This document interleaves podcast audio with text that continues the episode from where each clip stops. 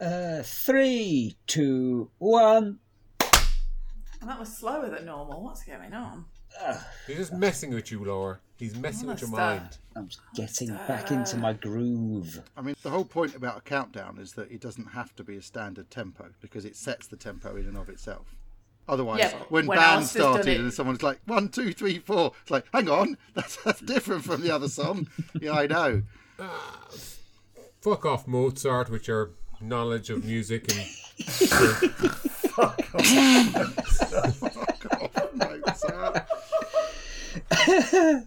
there is a good.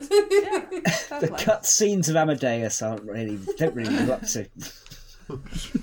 Screw you, Beethoven, you fat dog. Shostakovich can't. T shirt. Can't spell it. C U N T. It doesn't matter how you spell it because it's written in like Cyrillic, isn't it? So any mistakes you make, you just say you're transliterating. Uh, uh, that's exactly what I'd say. That's, I'm not sure That's that's the right word, risky. but anyway. 1000 sketches in 1000 days. Day 526. Rejected sketch 759. People's cars.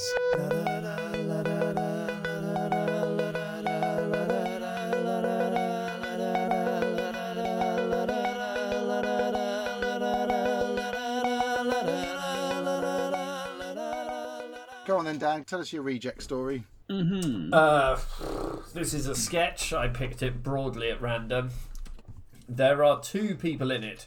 Simon, would you like to be one? why not?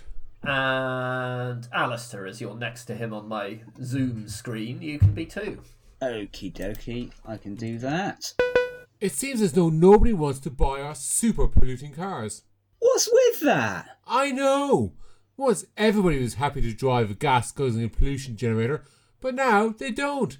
People are really fickle over three or four generations. We could pretend our cars aren't super polluting. We tried that, but we got caught. Oh yeah. So we could tell the truth and just admit they're super polluting. People like honest corporations. But not as much as they dislike super polluting cars. What about hipsters? We could say they're retro. We could, but wouldn't they just buy an old one? We want to sell them these shiny new environment destroyers. Right. So what we need is a concept everyone can get behind where buying a new super polluting car is obviously the better thing to do. How about tell them we won't kill a seal? And so, for everyone who doesn't buy one of our super polluting cars, we will kill a seal? Well, probably not. That sounds like a lot of admin. There are 16 at the local zoo, but after that you'd have to travel. I think people just assume that if they don't buy the car, then the seals get it. And you know they'd rather not take that chance. Buying a super polluting car will assuage their seal death guilt. And if we say it's baby seals, we'll probably sell twice as many. That's definitely how it works. People feel good about one obvious thing, they ignore more complex issues. Killing baby seals bad, complex global environmental downfall. Ignored. Which is why all our huge super polluting factories are in areas high in unemployment. Haha, I love that one. It's been working for decades. But hang on, isn't this campaign alluding to seal culling in the name of slapdash car consumers quite disingenuous? People like honest corporations. Not as much as they dislike the corpse of a seal. We could keep one in every showroom, slap it on the desk when someone gives us that shit about popping back later after they've had a think about it. True again. But someone will probably work out that we aren't killing any seals apart from the 32 showroom models. You think people will be upset about us not killing seals? It sounds mental, but, but yes, I, I think they really will. Then, how about our next slogan? Volkswagen. We lied again, but in fairness, we were founded by Hitler. I think that covers everything. Brilliant. Another 20 years of super polluting cars. And what's our strategy for 2040? I think just move to high ground. Oh, yeah. The super pollution right. So, another point? It's your round. I bought the last two. It's your round, or I eviscerate a squirrel. You monster. Eviscerate a squirrel is a great phrase. It's, Well, if it- hopefully it's a grey squirrel, then you, you're doing the right thing. Because you're allowed to be racist against grey squirrels. It's the law. This is a quite a smug sketch. It's, it's a bit newsjacky, isn't it? I mean, that's why we didn't do it in the end. Yeah. I think- I think the real problem is that the two people agree with each other way too much. There's no tension in the sketch. yes, yes, there's probably something in that. They're just going, "Oh yes, that's a good point you make in that way." Yes, I did make it in that way, and I'll make it again here.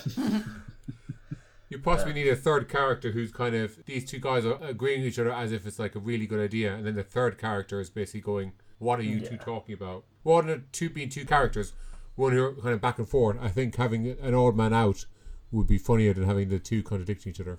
yeah, you need something for the idea to bounce off. Potentially. But, But- you have to think of some funny things to say, otherwise it would just be longer.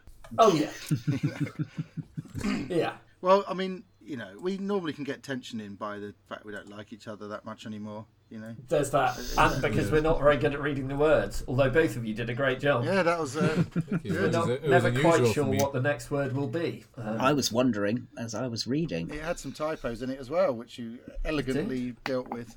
Oh, If you want, I can give you some tension if you'd like. Mi- mild tension.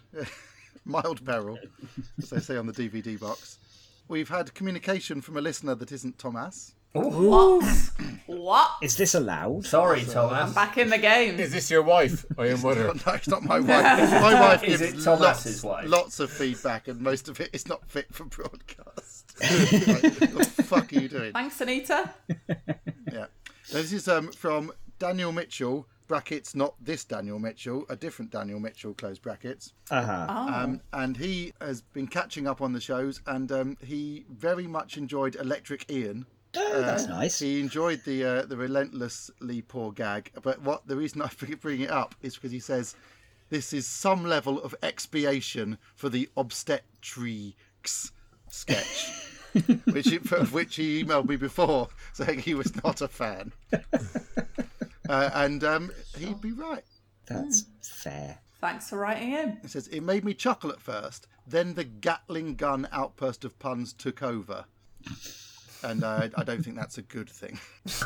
He's not saying it was quick fire comedy. He's- He meant it was like a war of attrition of the same shit joke repeated. But it does sound like, in the end, it was a kind of Pyrrhic victory. Yeah, I'd take that. Um, okay, if you like. We'll take anything. Yeah, Yeah. we'll choose to interpret it that way. Can we get Thomas's feedback on that? Well, in like three months' time, yeah, you know. Yeah. So it might Yeah. be based- That's all. right in, Thomas. Assuming you haven't died. What? Why would he be dead? I don't know, it's just gonna time be six- passes, doesn't it? His reply will go out around about Christmas Right, fine. if he replies. Stay tuned, listeners. Maybe To Halloween. see whether Thomas has survived. Or if you um, phone up Laura, she'll put it on a t shirt for you. There's- Yeah, that's true. and broadcast your response around the town.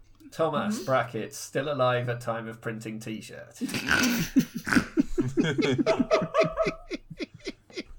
I think we should just all have Thomas's face on a t-shirt for the next show. Well, I mean, he'll he'll be in the crowd, I'm sure.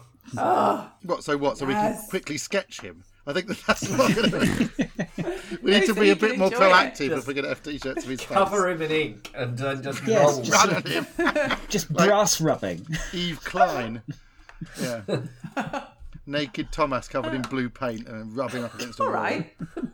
Okay. Well. Okay. And on, and well on that delightful image, let's call that one done. More naked listener chat next time.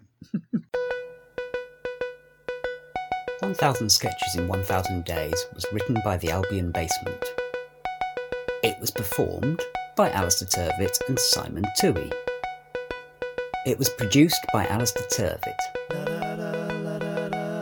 The music is by The Evenings. See you tomorrow.